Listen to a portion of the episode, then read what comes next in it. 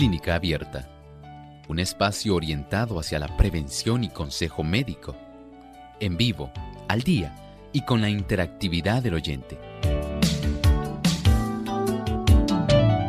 Clínica Abierta, poniendo al doctor a su alcance para un diálogo claro y honesto, porque nos importa su bienestar y salud.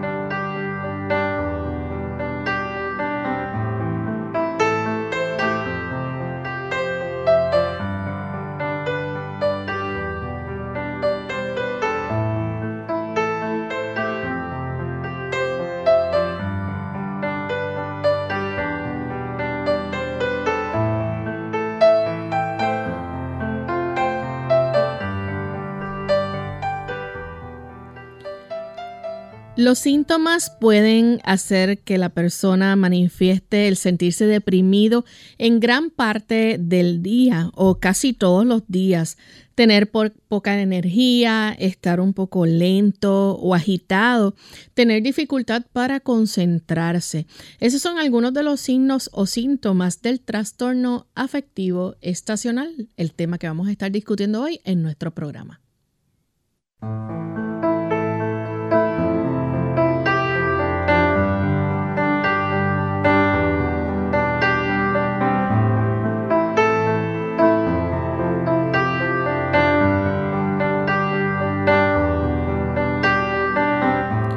Saludos amigos de Clínica Abierta, nos sentimos muy contentos de compartir una vez más con cada uno de ustedes en este espacio de salud, el que ustedes ya han hecho parte de su día, han hecho su favorito y Gracias por la sintonía que nos brindan diariamente. Nos sentimos contentos de poder compartir una vez más con ustedes en un interesante tema de salud que vamos a estar compartiendo hoy día y que esperamos que todos puedan prestar mucha atención ya que puede alguna persona cerca de nosotros estar siendo afectada con este tema que vamos a estar presentándoles en esta ocasión. Así que quédense con nosotros en estos próximos 60 minutos para que puedan también disfrutar y aprender de lo que estaremos hablando. ¿Cómo se siente en el día de hoy, doctor? Muy bien, gracias a Dios, Lorraine. ¿Y Lorraine cómo se encuentra? Muy bien también. Qué bueno, saludamos al equipo técnico y con mucho cariño a nuestros amigos que están sintonizando Clínica Abierta de diferentes formas. Gracias por acompañarnos en este espacio de tiempo y en realidad para nosotros es un honor tenerles aquí en estos 60 minutos de salud. Así es. Y queremos aprovechar para enviar saludos también a todas las emisoras que diariamente nos retransmiten en nuestro programa de salud. Ese compromiso que tienen fielmente con nosotros de llevarles a ustedes este programa y ellos son el enlace o el intermedio, ¿verdad? Entre nuestra audiencia y nosotros acá. Así que nos sentimos muy contentos de saber que tantas emisoras también puedan llevarles a ustedes este programa y que ese compromiso pueda seguir en este nuevo año de llevarles a ustedes estos buenos consejos de salud. Así que saludamos con mucho cariño en el día de hoy a los amigos que nos escuchan en Costa Rica a través de Radio Lira. Gracias por apoyarnos. Y estamos listos en este momento para escuchar el pensamiento saludable de hoy. Además de cuidar tu salud física, cuidamos tu salud mental. Este es el pensamiento saludable en clínica abierta.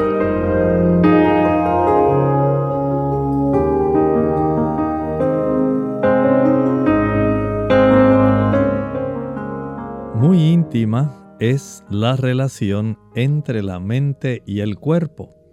Cuando una está afectada, el otro simpatiza con ella la condición de la mente influye en la salud mucho más de lo que generalmente se cree. Muchas enfermedades son el resultado de la depresión mental. las penas, la ansiedad, el descontento, el remordimiento, los sentimientos de culpabilidad y desconfianza menoscaban las fuerzas vitales y llevan al decaimiento y a la muerte. ¿Cómo está nuestra salud mental? ¿Cómo nosotros permitimos que nuestras emociones puedan dominar el curso de nuestra vida?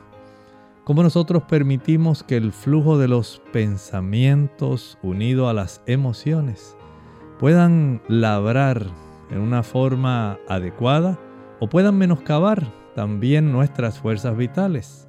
Sí, porque las emociones tienen mucho que ver con nuestra forma en desempeñarnos en cualquier momento de nuestra existencia.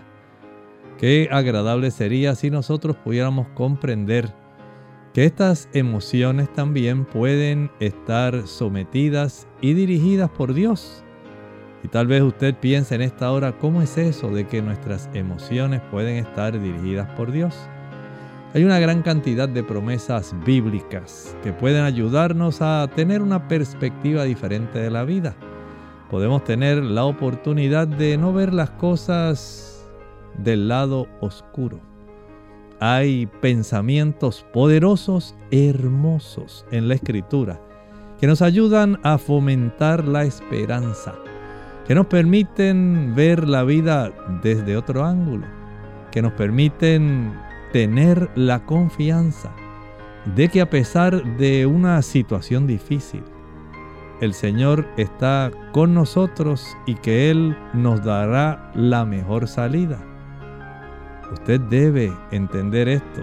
La Biblia es un gran libro, porque la palabra contenida en ella tiene poder Poder no solamente para transformar, poder también para dirigir nuestra vida en la dirección correcta. Y eso, por supuesto, también incluye nuestras emociones. Que el Señor nos bendiga y nos ayude a comprender que llenar nuestra mente de promesas bíblicas nos da un gran aliciente para nosotros poder enfrentar la vida de una perspectiva diferente y correcta. Gracias al doctor por compartir con nosotros el pensamiento saludable de hoy. Y estamos listos para comenzar con nuestro tema. Hoy vamos a estar tocando el tema sobre el trastorno afectivo estacional y quizás usted no esté muy familiarizado con esta, esta, este trastorno que vamos a estar hoy tocando. Y precisamente si pueda estar viendo síntomas o signos en personas que estén a su alrededor. ¿Es así, doctor? Así es, y es que las personas eh, tienden a tener periodos de tristeza. Esto no quiere decir que usted necesariamente tiene un trastorno afectivo estacional, pero podemos sí pensar que si hay un conjunto de situaciones donde usted se sienta diferente, donde usted ya piensa diferente, donde las cosas no han resultado igual y especialmente cuando usted se siente deprimido. Y especialmente en una época como en la época de invierno. Que es frío. Que es frío. Los días son más cortos. Así es. Y en muchos lugares, tal vez en nuestra latitud, acá en el área del Caribe, eh, en el área tropical no se alcanza a tener tanto este problema, pero en latitudes donde el clima es más templado, donde el cambio en horario de tiempo y en cuanto a la duración del día y la noche, eso sí hace una diferencia, especialmente en millones de personas. Usted pensaría, pero ¿cómo va a hacer eso? Sí, en realidad son millones las personas que se pueden afectar tan solo porque llegó la época más oscura donde el término del tiempo en cuanto a la noche es mayor. más largo. Y tenemos una cantidad de días menor. Y esto tiene un efecto en las emociones de las personas, especialmente facilitando una depresión que sea prolongada. Y ese término de una depresión prolongada especialmente en época de invierno, se le llama ese trastorno depresivo estacional de invierno. Porque también, aunque ustedes no lo crean, hay cierto trastorno depresivo estacional, pero que incluye más bien el verano. Pues vamos a hablar un poco, ¿verdad?, de cómo las personas pueden diferenciar lo que es entonces este trastorno afectivo estacional. Obviamente la persona se va a poner un poco triste, va a estar eh, decaída, su estado de ánimo va a cambiar. Sí, miren, en este caso estamos hablando de una persona que en realidad está deprimida.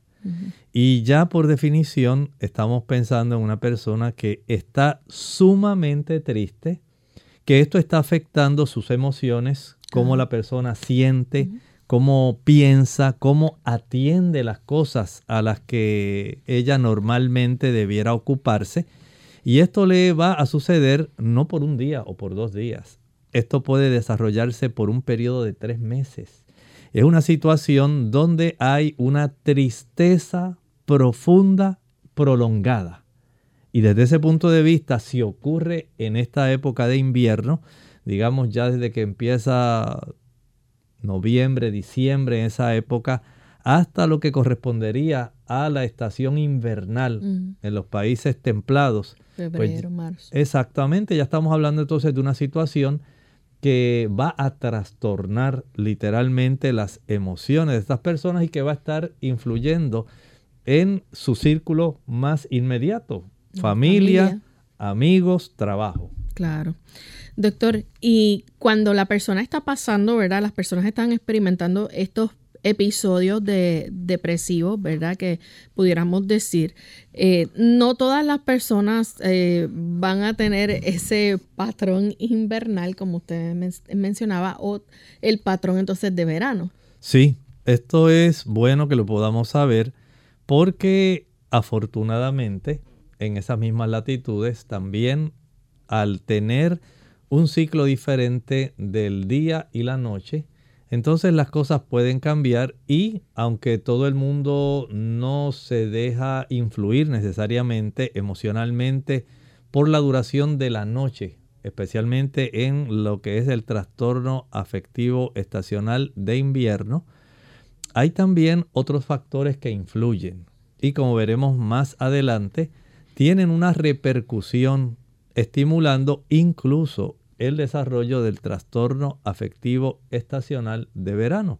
Y por lo tanto hacer una diferencia respecto a cuáles son las características que las personas pueden observar en una amistad, en un hermano, en un amigo que pudiera darle esta idea de qué es lo que está ocurriendo con las emociones en este tipo de depresión, de una tristeza profunda, que le puede durar cuatro hasta cinco meses. Es muy importante porque le da una pauta en cómo la persona se puede facilitar la interactuación y cómo puede comprender el problema que la otra persona está teniendo.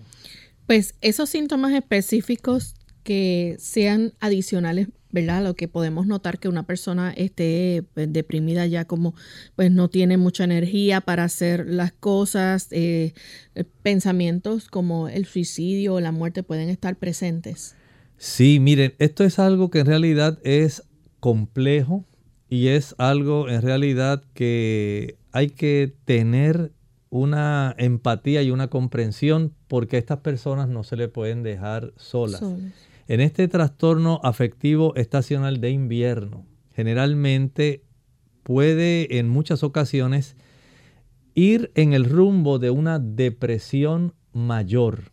Así estamos hablando de algo serio. Usted sabe que cuando hablamos del aspecto de psiquiatría, las emociones, cuánto las emociones pueden afectar el desempeño de una persona y mucho más si esto está afectando cómo la persona se siente, cómo la persona piensa, cómo la persona se comporta, su tipo de interactuación con los demás y con la vida, con su entorno.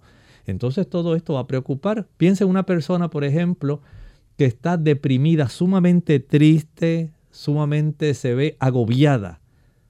La mayor parte del día, casi todos los días por cuatro o cinco meses. ¿Qué usted pensaría de esa persona? Es algo triste y uno en realidad, eh, por ejemplo, si ocurriera con un cónyuge, que uno lo viera de esa forma, que uno pensaría de ese cónyuge. Sabe que algo pasa, que algo malo está pasando, porque nuestras emociones van a afectar básicamente todo lo que nosotros hacemos en nuestra vida. Y el nosotros poder darnos cuenta si esta persona está eh, enfrentando este tipo de depresión mayor que puede estar incluida dentro de este trastorno afectivo estacional de invierno, el tener una persona sumamente triste, sumamente deprimida, la mayor parte del día, durante casi todos los días, por cuatro o cinco meses, puede llevar entonces a la que la persona desarrolle lo que Lorraine estaba mencionando. Puede haber un cambio en el contenido del pensamiento que puede incluir, lamentablemente, hasta pensamientos suicidas. Vamos a hacer nuestra primera pausa, amigos, y cuando regresemos vamos a hablar un poco acerca de otros síntomas adicionales específicos que pueden estar presentes en las personas que padecen lo que es el trastorno afectivo estacional. Ya volvemos.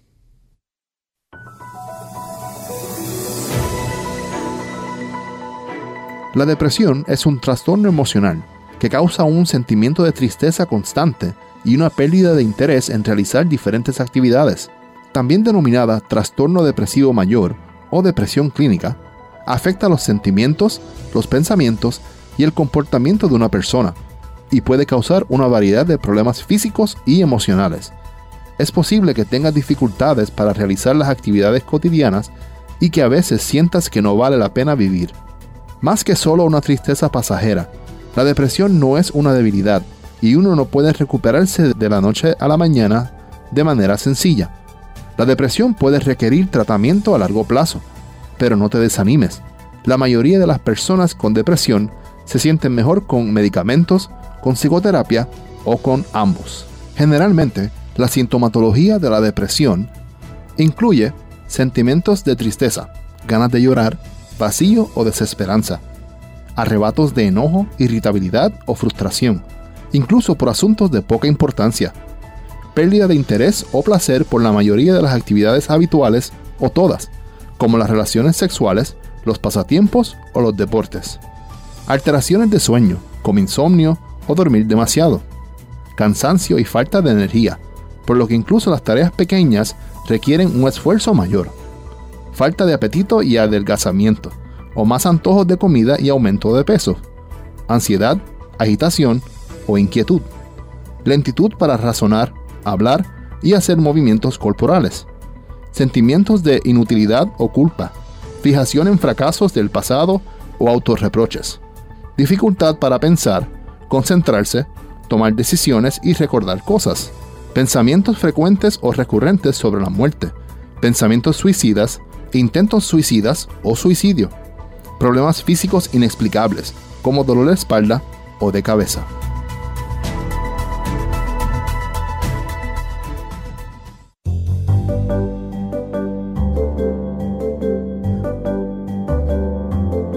Prevención es salud.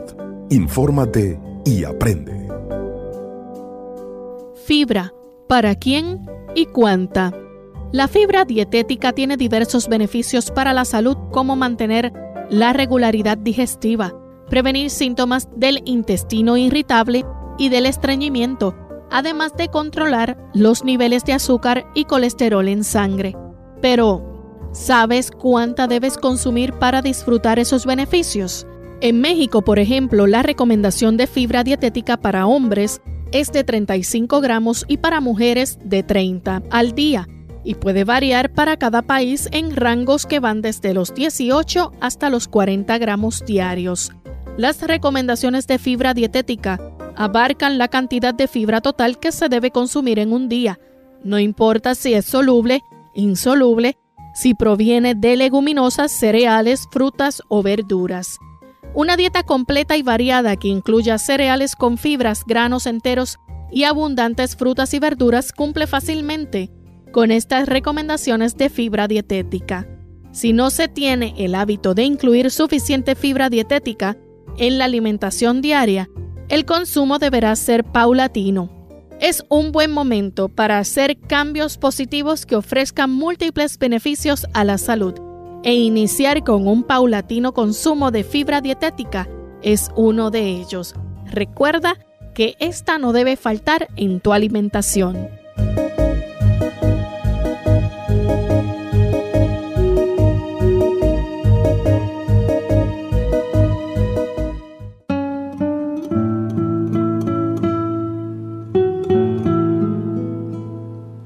Discutir con la tentación ya es camino para ser vencido por ella.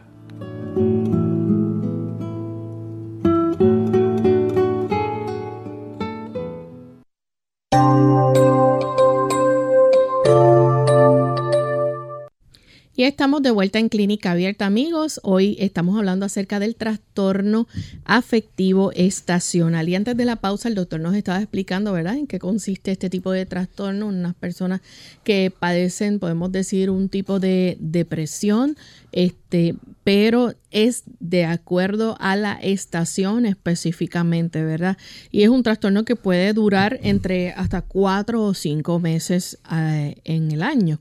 Y Estamos hablando específicamente, ¿verdad? Comenzamos hablando acerca del el trastorno que se ve eh, durante la época invernal. Por ejemplo, los días son más cortos y las noches más largas. estamos hablando de una, temporada que es fría, ¿verdad? Las personas muchas veces tienen que quedarse también encerradas en sus hogares este, y están expuestos a menos luz solar. Así es, es que el aspecto de la luz es muy importante no solamente por el beneficio que trae la exposición al sol, facilitando que en la glándula pineal se desarrolle una buena cantidad de melatonina, que se sabe es muy importante para que las personas puedan producir a su vez una buena cantidad de serotonina. O sea que hay dos químicos neurotransmisores que son muy importantes para nosotros poder conservar una, digamos, un equilibrio en sí, una salud mental importante, porque la forma como nosotros podemos eh, descansar en la noche, esa, esa alternancia entre la exposición a la luz y la oscuridad, marca una cronobiología, la biología del tiempo. Y nosotros estamos expuestos a esa biología del tiempo que está básicamente regulada por las ondas, digamos, la composición de la luz. Y esta luz cuando incide en nuestros ojos estimula también esa glándula y a su vez no solamente la melatonina, sino también la vitamina D. Y aquí tenemos entonces dos ángulos que son muy importantes, especialmente en el asunto del trastorno afectivo estacional, en este caso generalmente el de invierno está íntimamente asociado con esa menor exposición a la luz del sol que conlleva menos producción de melatonina, menos producción de serotonina y se sabe que cuando la serotonina se reduce las personas se deprimen más, mm. pero también una menor cantidad de vitamina D que tiene también una relación muy íntima, se ha descubierto con el asunto del desarrollo de la depresión. Así que esta persona que se ve que está sumamente triste, que se ve deprimida la mayor parte del día, casi todos los días por cuatro o cinco meses, donde la persona ya no se desempeña en las actividades que normalmente hacía, que las personas ven que ya el apetito se le afectó. Así que ya por un lado su área de actividad se afecta, ya no se involucra, ya no responde, no se activa como lo hacía antes y ahora su apetito se afecta. Incluso puede perder el interés en las actividades diarias que regularmente llevaba a cabo y las disfrutaba. No le interesa el trabajo, no le interesa tampoco su relación con el cónyuge, no le interesa ver televisión, no le interesan sus pasatiempos, no le interesa nada de lo que antes disfrutaba, ahora le interesa. Y ya esto entonces eh, trastorna el ámbito en el cual la persona se desempeña. Y esto ya levanta una bandera, dice, algo malo está pasando, algo raro está ocurriendo aquí y esto hay que tomarlo en cuenta porque el tener una persona que sus actividades se afectan, que su apetito se afecta, que puede ahora ya no tener deseo de comer como antes porque se siente muy deprimido o que sencillamente comienza a ganar mucho peso. La depresión hay personas que le da no por dejar de comer, sino por comer y comer y comer y comer. En exceso. Y, comer en exceso. Entonces las actividades, el apetito, el sueño se le altera. Pasan dos cosas, o, o pierde sueño o duerme demasiado. Así es. O sea, es un trastorno para que ustedes vean cuán intrincado es nuestro cerebro, cómo los químicos de nuestro cerebro pueden influir tanto en nuestras emociones, de tal manera que desde el punto de vista externo, cómo el ambiente puede tener una influencia sobre nuestras emociones, sobre el desempeño nuestro en la vida. Y si tenemos una persona que tiene mucha tristeza, una emoción, digamos, profunda, prolongada, paralizante, que agobia, que le hace perder su deseo de realizar las actividades que antes disfrutaba, que le trastorna el apetito, que le trastorna el sueño, que cambia el contenido del pensamiento. Y ahora la persona ya ve todo oscuro, ya la vida le parece gris, todo le parece nublado, no hay soles que salgan en su vida, no hay nada radiante, no hay nada estimulante. Entonces tenemos yo una persona que está teniendo un trastorno que en este caso puede estar ocurriendo de una manera cíclica. Y la persona ya sabe que cuando se acerca otra vez el periodo oscuro, el periodo digamos navideño, ya la familia dice, hay que estar muy atento hay que saber qué vamos a hacer, porque ya esto se ha repetido por los últimos dos años. Ha tenido la misma situación. Tenemos que saber cómo vamos a enfrentar esta situación en este tercer año. Y es una persona también, doctor, que no va a querer entonces compartir socialmente con la familia ni con otras personas. Así es. Pues si una persona que no tiene energía, no tiene deseos de salir, no tiene deseos de compartir, las festividades le dan lo mismo, no hace para él ningún significado que le den o no un regalo, el compartir con el grupo íntimo. Eso, ese tipo de actividad ya para él no tiene, digamos, una significancia que pueda redundar en un beneficio para él. Y si a esto pues le quitamos también que esa persona se siente desesperanzada, que se siente inútil. ¿Para qué esta vida? Ya no sirvo para nada Ojalá y las cosas no fueran así. Pero, y entonces comienza ya ese tipo de visualización de la vida de una manera pesimista. Entonces estamos hablando de que esto es algo que hay que darle mucha atención porque usted sabe que la persona va en un camino que no es eh, el adecuado. Si esto le dificulta a esa persona, por ejemplo, en su trabajo, la dificultad para concentrarse. Y esta persona trabaja en una oficina desempeñando una labor que requiere mucha concentración, que requiere mucha pericia, mucha eficiencia. Y esta persona no lo está haciendo. Entonces, ¿qué podemos esperar de esta persona? Doctor, y ya entonces cuando la estación cambia, digamos, ¿verdad? Que es el patrón de verano. Aquí la persona entonces eh, tiene dificultad para dormir. Puede también tener una dificultad para dormir. Recuerde que estamos hablando generalmente de un tipo de depresión. Este trastorno afectivo estacional está íntimamente ligado con la depresión. Y tal como dijimos, ahora usted dirá, bueno, pero ahora en el verano no tenemos la misma longitud del periodo de oscuridad. Ahora tenemos un periodo donde tenemos una mayor cantidad de luz, si es cierto. Pero recuerden que la química del cerebro es algo asombroso. Y hay personas que van a estar influidas por una serie de factores que no solamente es por el aspecto de la luminosidad. Y desde ese punto de vista, aunque son menos la cantidad de personas que padecen el trastorno afectivo estacional de verano en comparación a los millones que producen el trastorno afectivo estacional de invierno, si hay o si se presenta este otro tipo de trastorno afectivo estacional en la estación totalmente opuesta, a la del invierno. Vamos a hacer nuestra segunda pausa y última. Al regreso, si tienen preguntas con relación a este tema, la pueden compartir con nosotros y nosotros vamos a seguir compartiendo con ustedes más sobre este interesante tema. Ya volvemos.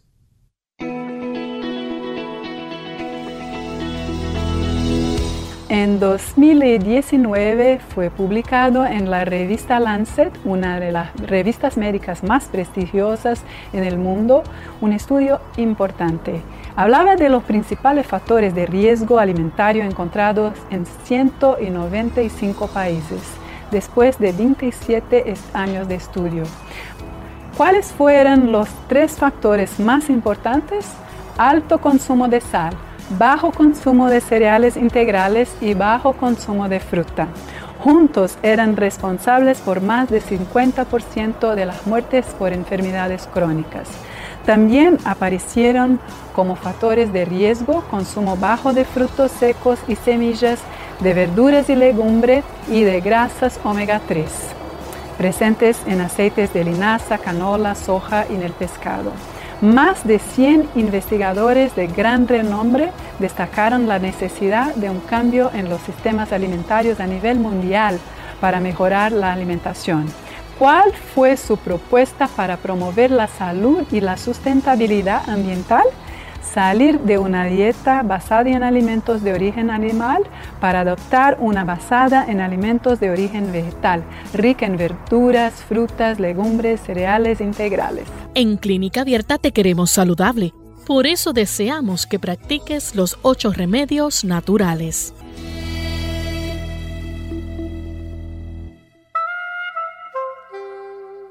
¿Tendrán los alimentos algún impacto en cuanto a su riesgo en nuestra salud? ¿Qué tal amigos? Les habla el doctor Elmo Rodríguez Sosa en esta sección de Factores para la Salud. ¿Saben algo? Las frutas y verduras son ricas en antioxidantes, vitaminas y fibra. Estos son algunos de los mejores ingredientes que existen contra el cáncer. De hecho, un estudio encontró que los hombres que comen tres o más porciones de verduras crucíferas por semana, por ejemplo, pensemos en el brócoli, digamos el coliflor, esos hombres redujeron su riesgo de cáncer de próstata en un 41%. El Fondo Mundial para la Investigación del Cáncer encontró que aquellas personas que consumen 5 o más porciones de frutas y verduras al día redujeron el riesgo de cáncer en aproximadamente un 50%. Además, se encontró que las verduras, en lo particular, ayudan a prevenir el cáncer de colon y recto. Por el contrario, las dietas que son ricas en carnes rojas y colesterol se han vinculado al cáncer de colon. Ciertamente los alimentos sí tienen un impacto en cuanto a nuestra salud. En este caso, muchos nos protegen, pero hay otros que nos pueden hacer daño, especialmente en lo relativo a las carnes rojas. De ahí que el Señor entonces nos haya dado un versículo muy significativo en la Sagrada Escritura Dice Génesis capítulo 1 y versículo 29. Después dijo Dios, mirad, os he dado toda planta que da semilla que está sobre la tierra, así como todo árbol en que hay fruto y que da semilla, ese será para comer. Dios nos ama y nos ha provisto la mejor alimentación, la mejor alimentación protectora. Esta cápsula ha llegado a ustedes como cortesía del Ministerio de Salud de la Iglesia Adventista del Séptimo Día. Unidos con un propósito, tu bienestar y salud. Es el momento de hacer tu pregunta llamando al 787-303-0101 para Puerto Rico, Estados Unidos 1866 920-9765 y llamadas internacionales al 787-763-7100 o al 787-282-5990. Clínica Abierta, trabajando para ti.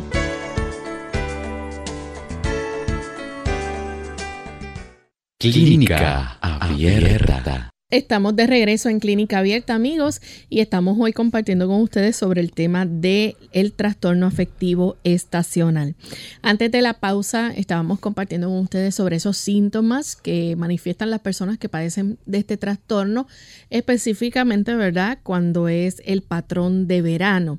Pero está, perdón, el patrón de invierno, pero cuando es el patrón de verano, vamos a ver entonces síntomas como diríamos como opuestos, ¿no? La persona entonces eh, va a padecer de insomnio, eh, puede tener hasta falta de apetito también. Sí, o sea, son, en cierta forma, tienen un terreno común ambos. Recuerden que las personas, aunque es un trastorno afectivo estacional depresivo, generalmente está asociado con depresión mayor en la variante donde el trastorno afectivo estacional es en el verano, hay algo curioso. Sí hay afección del sueño, hay afección del apetito, pero hay algo curioso. Esta persona está sumamente agitada, está ansiosa y está violenta. Para que ustedes vean que mm, diferente al tipo de actividad que presentaba el trastorno afectivo invernal, en este caso la persona, el terreno común, denominador común, sueño y apetito afectado, pero entonces tenemos una persona que está ansiosa, agitada, violenta. Y desde ese punto de vista entonces usted dice, bueno, no sé qué resultará peor. Porque tenemos una persona que en los dos extremos, ¿verdad? Y esto como se desarrolla generalmente para poder diagnosticarse. No es solamente que la persona tenga esta calidad de ser diagnosticada como que ha estado participando de una depresión mayor, sino también que esto se ha desarrollado por cuatro o cinco meses y que ya lleva por lo menos dos años consecutivos manifestándose en época de invierno o en época de verano. Y desde ese ángulo, pues la información, por ejemplo, que el cónyuge pueda dar en ocasión de visitar al médico, al psiquiatra, que pueda trabajar, porque estamos hablando de depresión mayor, no estamos hablando de eh, algún tipo de cosita sencilla que usted pueda hacer. Una tristeza que pueda sentir. Exactamente, no. Aquí estamos en una tristeza profunda. Que eh, permanece. Que dura la mayor parte del día, que aunque usted le ponga las películas que le gustaba, mm. los programas que le gustaba, y usted le haga la comida que le gustaba y todas esas cositas, la persona está sumida. No se va a animar. No se va a animar y va a estar así, sumamente deprimida por un lapso prolongado. Piensen esto, cuatro o cinco meses, no estamos hablando de algo sencillo. O sea, no es una tristeza pasajera. Exacto. Lo afortunado de este caso es que si es el trastorno afectivo estacional de invierno, sabemos que al ir desapareciendo la época invernal, la persona va a mejorar. La persona comienza a mejorar nuevamente. Si es el de verano, pues ya sabemos que según se vaya acercando el verano, ese trastorno afectivo estacional de verano, entonces se desarrolla y tan pronto vaya pasando el verano, entonces la persona va recuperando. Y esta persona se, eh, puede padecer de ansiedad también. Sí, este sí de ansiedad, de agitación y de violencia, que es lo más, ¿verdad?, eh, preocupante en cierta forma, porque aunque en el trastorno afectivo estacional de invierno, la persona tiene esa ideación más bien suicida, este es sumamente agresivo y violento. Es importante que las personas sepan, doctor, que si usted sabe de alguien que está pasando por este tipo de trastorno, es importantísimo que obtenga ayuda de inmediato. Y hay una línea nacional de prevención del suicidio y queremos compartirla. Es el 1888-628-9454. Si habla inglés, también puede enviar un mensaje a la línea de crisis para mensajes de texto. Eh, envíe la palabra hello al 741 741 o puede visitar el sitio web o la página web National Suicide Prevention Lifeline. Vamos a hablar un poco, doctor, ahora acerca de cómo se puede diagnosticar entonces el trastorno afectivo estacional. Aquí estamos hablando de que es necesario no solamente que usted lo lleve al médico, porque sí entendemos que algunas personas pues lo llevan al médico primario, eh, otras al internista, ya cuando esto se ha diagnosticado y que se ha visto, como dijimos, que la persona ya tiene un patrón. No es una tristeza sencilla, no es de que hoy amaneció triste y mañana está otra vez contentito y se compuso y nuevamente volvió otra vez, no. Aquí tenemos una tristeza profunda que le dura la mayor parte del día y que va a prolongarse por cuatro o cinco meses, especialmente durante la época de invierno en los países de latitud más cercana al polo. Mientras más arriba, digamos Alaska, área de Canadá, área de Nueva Inglaterra, Escocia, todas esas zonas que están de Europa, al norte de Europa, esas áreas son las que más tienden a tener eh, este tipo de personas, este tipo de pacientes que van a estar presentando este tipo de depresión mayor y por supuesto el psiquiatra debe estar entonces interviniendo un profesional de la salud porque no estamos hablando de una depresión simple. No es una depresión moderada, no es una tristeza por un tiempito estamos hablando de una situación que está acompañada de una depresión mayor y esto amerita entonces una intervención profesional que pueda ser efectiva, que pueda conducir y utilizar los métodos que son apropiados para este tipo de situación. ¿Qué criterios entonces debe cumplir esa persona que está pasando por este trastorno para que se pueda diagnosticar eh, eh, los síntomas de depresión mayor este, o lo que hemos mencionado anteriormente? Tiene que estar presente. Claro, todo aquello que mencionamos, donde la persona tiene esa tristeza profunda que le dura casi todo el día, que le dura cuatro o cinco meses, que se trastorna su sueño, se le trastorna el apetito, la persona tiene una ideación suicida, no es verdad que le ocurre en todas las personas, pero sí, la persona tiene un desinterés total en las actividades, en el tipo de desempeño, no se concentra. Todo ese tipo de conjunto de signos y síntomas que mencionamos van a estar ahí justos y esto se le platica, ¿verdad? Al mismo médico que está interviniendo, generalmente, como dije, debe ser vista por un psiquiatra, para que una vez se identifican estas características que son típicas de la persona que está sufriendo depresión mayor, que está relacionada entonces con una época del año, que a su vez está relacionada con la prolongación del tiempo de esta depresión, que esto se ha estado repitiendo en los últimos dos años y siempre ocurre para la misma época, ¿verdad? Y casi siempre, doctor, esto lo puede notar un familiar cercano eh, de inmediato que esté viviendo con la persona, ¿verdad? Es necesario que, por ejemplo, este paciente cuando va a ver al, profesional de la salud o al psiquiatra en este caso, ese familiar esté presente y pueda dar eh, fe de ello, de, lo que está pasando y cómo se está comportando esta persona. Es posible que, que el paciente pueda negarlo y pueda decir, no, no me está pasando eso. Pudiera ser, pero eh, ya en la casa pues tiene el familiar que haberle hecho notar y dice, pero es que no es normal que tú no desees ir a trabajar, no es normal que el jefe me esté llamando que qué te pasa porque tú allá en la oficina no estás produciendo la cantidad de trabajo que normalmente tú hacías, se te nota sumamente triste, nos estaba platicando tu compañero de escritorio, que tú casi ya no estás comiendo, que yo te envío la comida y mira, aquí veo que me traes nuevamente el envase con casi toda la comida. Y veo que aquí en la casa no estás compartiendo con nosotros, no disfrutas de las cosas que disfrutábamos. Entonces, esa persona, como si fuera un testigo, ¿verdad?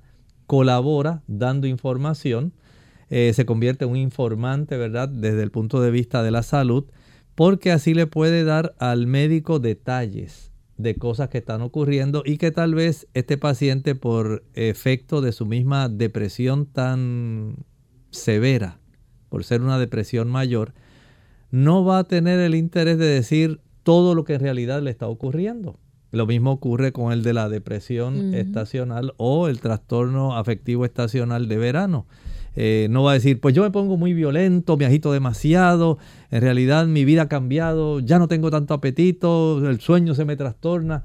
Y siempre hay un tipo de elemento de información que debe ser provista porque muchas veces el paciente, si comúnmente para otras cosas que no son como esta, a veces eh, el paciente no dice las cosas que son, imagínense este asunto que tiene que ver con las emociones, con el desempeño de una persona, pues muchas veces no se quiere dar toda la información por miedo a que qué van a hacer conmigo y qué me van a recetar, porque mientras más cosas yo diga, pues peor voy a estar, más cosas me van a decir y entonces mm, yo no voy a querer, como ocurre en muchos de estos casos, eh, ser diagnosticado porque es casi un estigma.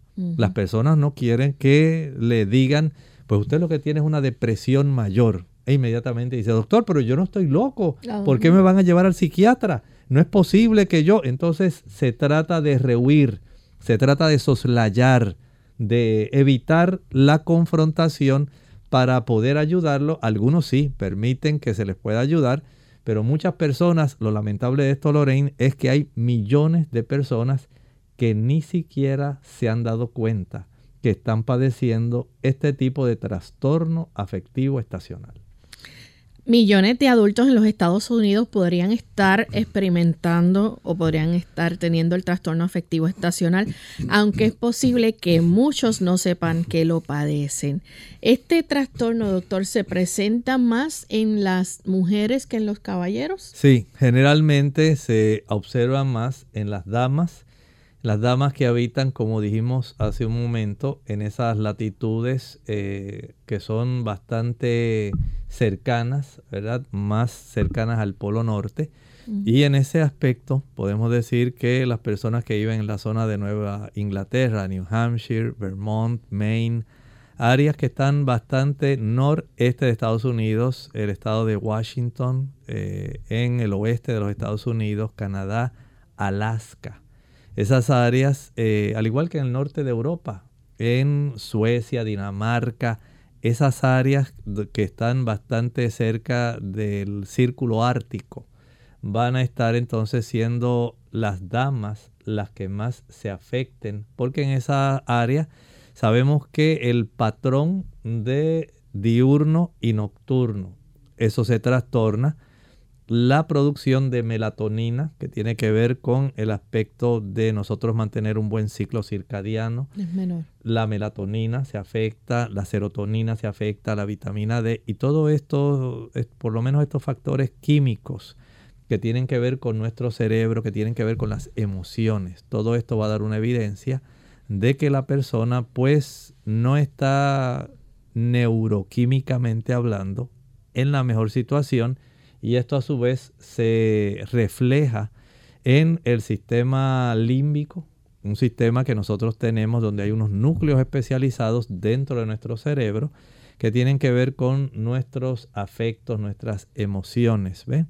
Y entonces ahí ya todo esto se afecta y es una realidad que hay trastornos neuroquímicos que tienen y mucha influencia en nuestro sistema nervioso, especialmente en nuestro comportamiento en el aspecto emocional.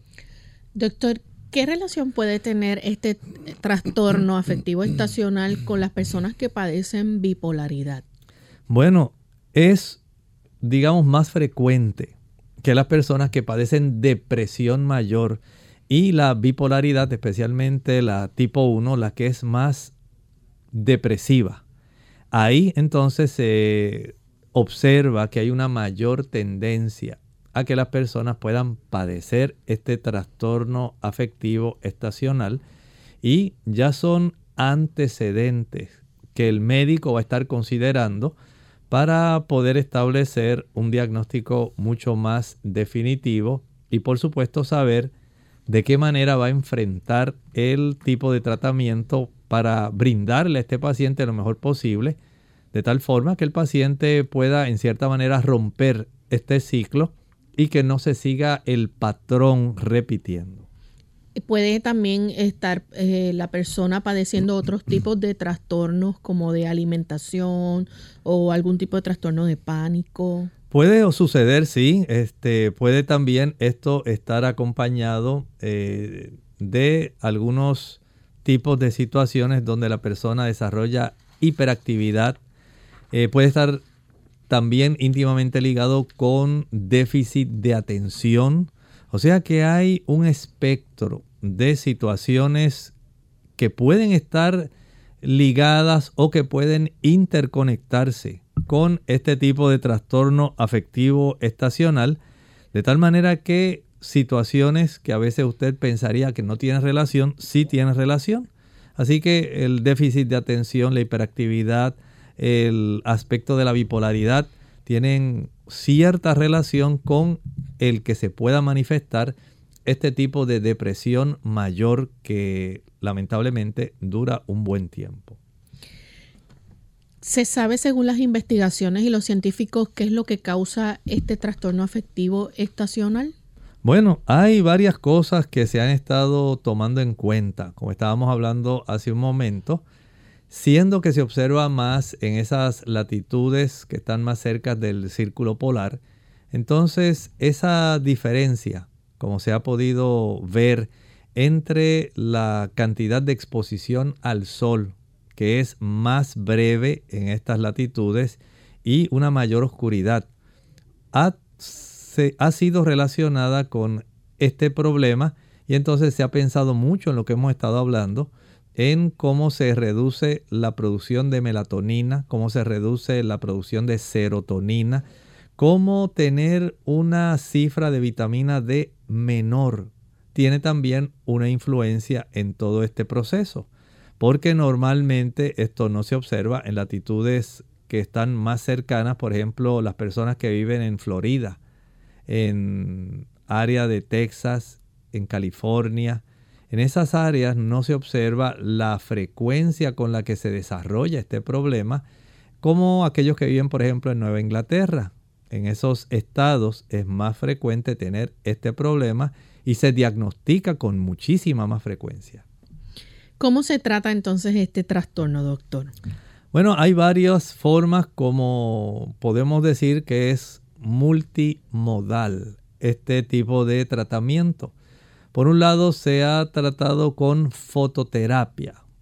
Y esto principalmente para las personas que viven en esas latitudes. Foto tiene que ver con luz. Terapia, pues un tratamiento. Tratamiento utilizando luz se utilizan cierta cantidad de lumens para poder exponer a las personas a un tipo de luz que pueda facilitar el que los ojos de estas personas, el entorno, ¿verdad? Donde estas personas se encuentran, puedan estar expuestas a longitudes de onda que puedan influir directamente en la glándula pineal que la tenemos más o menos en el centro de nuestro cerebro y de esta manera ese tipo de actividad lumínica estimule a una mayor producción de melatonina y también de serotonina. ¿Las personas también utilizan medicamentos? Pueden utilizarse medicamentos antidepresivos. Sabemos que hay un conjunto de fármacos que se están utilizando para evitar que las personas, siendo que esto en forma subyacente tiene como una base fundamental la depresión mayor. Entonces se trata de evitar que las personas caigan en ese aspecto depresivo antes de que llegue esa época del año donde va a haber este cambio estacional y donde la diferencia en el tiempo de exposición a la luz interviene diferente. Así que sí, puede ser requerida eh, por algún tiempo el uso de estos antidepresivos. ¿Terapia también? Terapias también, especialmente psicoterapia, terapia cognitiva conductual, donde a la persona se le enseña a enfrentar aquellas situaciones que le están facilitando el desarrollo de este estado anímico deprimido, de enfrentar cuando está llegando esta época y no solamente eso, también se le está recomendando actualmente a las personas el uso de la vitamina D. Bien amigos, ya hemos llegado al final de nuestro programa. Agradecemos al doctor por habernos orientado respecto a este tema, a ustedes por la, sintonía que nos han brindado en el día de hoy y queremos que nos acompañen en nuestra siguiente edición. Así que antes de finalizar queremos dejar con ustedes este pensamiento para meditar. En el libro de Apocalipsis capítulo 14 y vemos ese mensaje que comienza a proclamarse a todo el mundo. El Señor tiene interés en que todo el mundo escuche su mensaje. Es un mensaje solemne, es un mensaje eterno, es un mensaje donde van a estar tomándose decisiones muy serias que van a tener repercusiones muy serias por la eternidad. Por eso este mensaje que es proclamado, desea el Señor que lo escuche toda nación, tribu, lengua y pueblo. Y este Evangelio eterno, que es lo que se está predicando por parte de este tipo de ángeles, es sumamente importante para nosotros. ¿Qué nos tienen que decir estos ángeles? Lo sabremos en nuestra próxima intervención de Clínica Abierta. Nosotros entonces nos despedimos, agradecemos a ustedes por la sintonía y con mucho cariño estuvieron compartiendo hoy el doctor Elmo Rodríguez Sosa y Lorraine Vázquez. Hasta la próxima.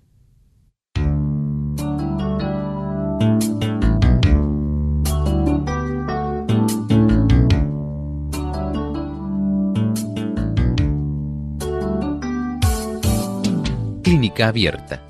No es nuestra intención sustituir el diagnóstico médico. Antes de poner en práctica cualquier consejo brindado, en este programa, usted debe consultar con su médico. Hasta la próxima.